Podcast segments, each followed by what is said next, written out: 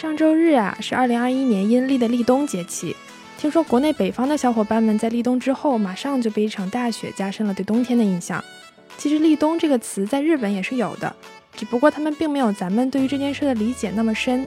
在日本啊，特别是东京这边，距离下雪还是挺远的。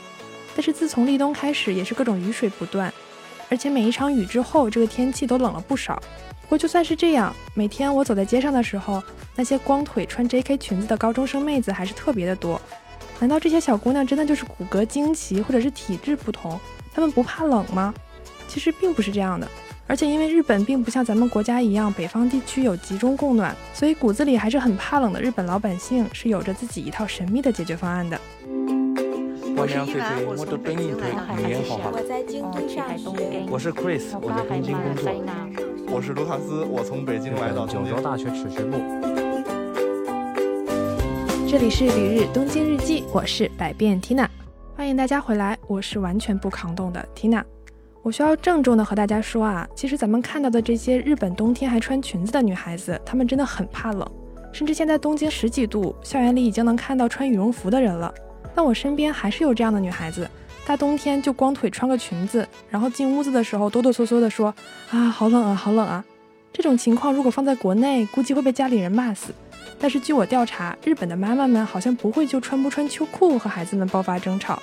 而当我问女孩子们到底冷不冷的时候，她们的回答是冷，但是为了好看嘛。而且高中的时候大家都不穿，于是半自愿半被迫的就必须这么做了。所以吧，这种恶心的自己成全了别人的事，在日本妹子的身上是体现的淋漓尽致。也正是因为这样，所以不少女孩子都有一种病，名字叫做冷症。其实很像咱们中国人说的体寒，不过这真的是一种病的名字，表现就是手冷脚冷，末梢循环差，而且这种病还有对应的治疗药物。还有一种不错的物理疗法呀，就是泡温泉，这个就似乎揭秘了日本为什么到处都是温泉的原因了。不仅仅是泡着舒服，而且真的能治疗因为末梢循环差而出现的冷症的问题。不过需要辟谣的是，传说中日本人老了都有关节炎这个事儿啊，其实和冷没多大关系。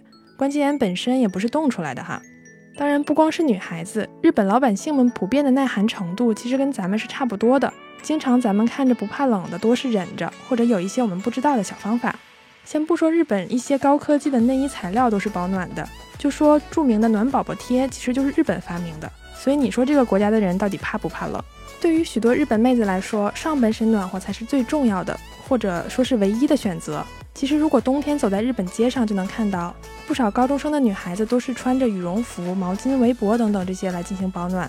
虽然下半身还是光腿加上裙子，但是好歹上半身是暖和的。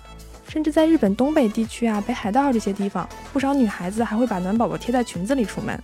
另外啊，他们这个习惯还延续到了春天和秋天，甚至在天气不那么冷的时候，你也能看到有一些女孩子上半身穿的比较厚。除此之外，还有一种比较直接的方式，就是在裙子下面直接穿上运动裤。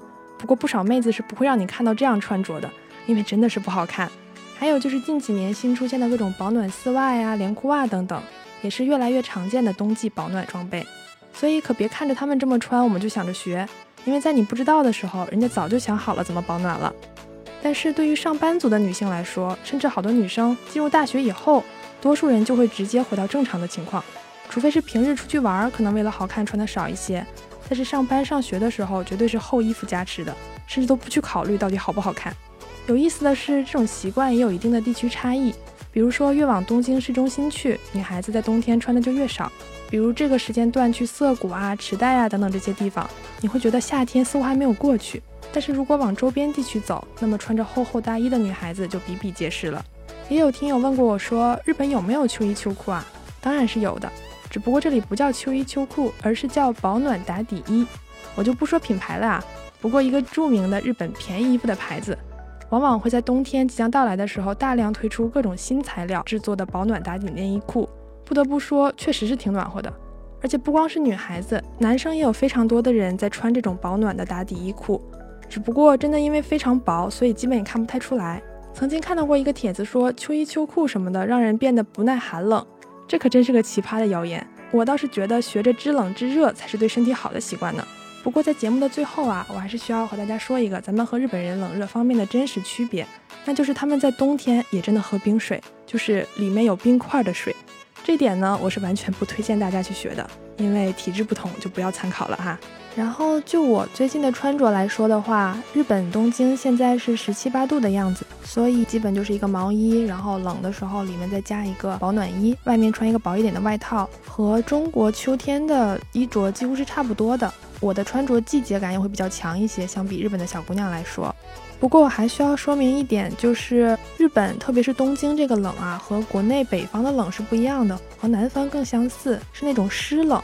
那么在东京的冬天的话，你的体感温度是要比实际温度更冷的，所以这一点大家也需要注意，好吧？立冬以后就会越来越冷了，所以希望大家一定要做好保暖，注意身体健康。感谢您收听《旅日东京日记》，我是缇娜。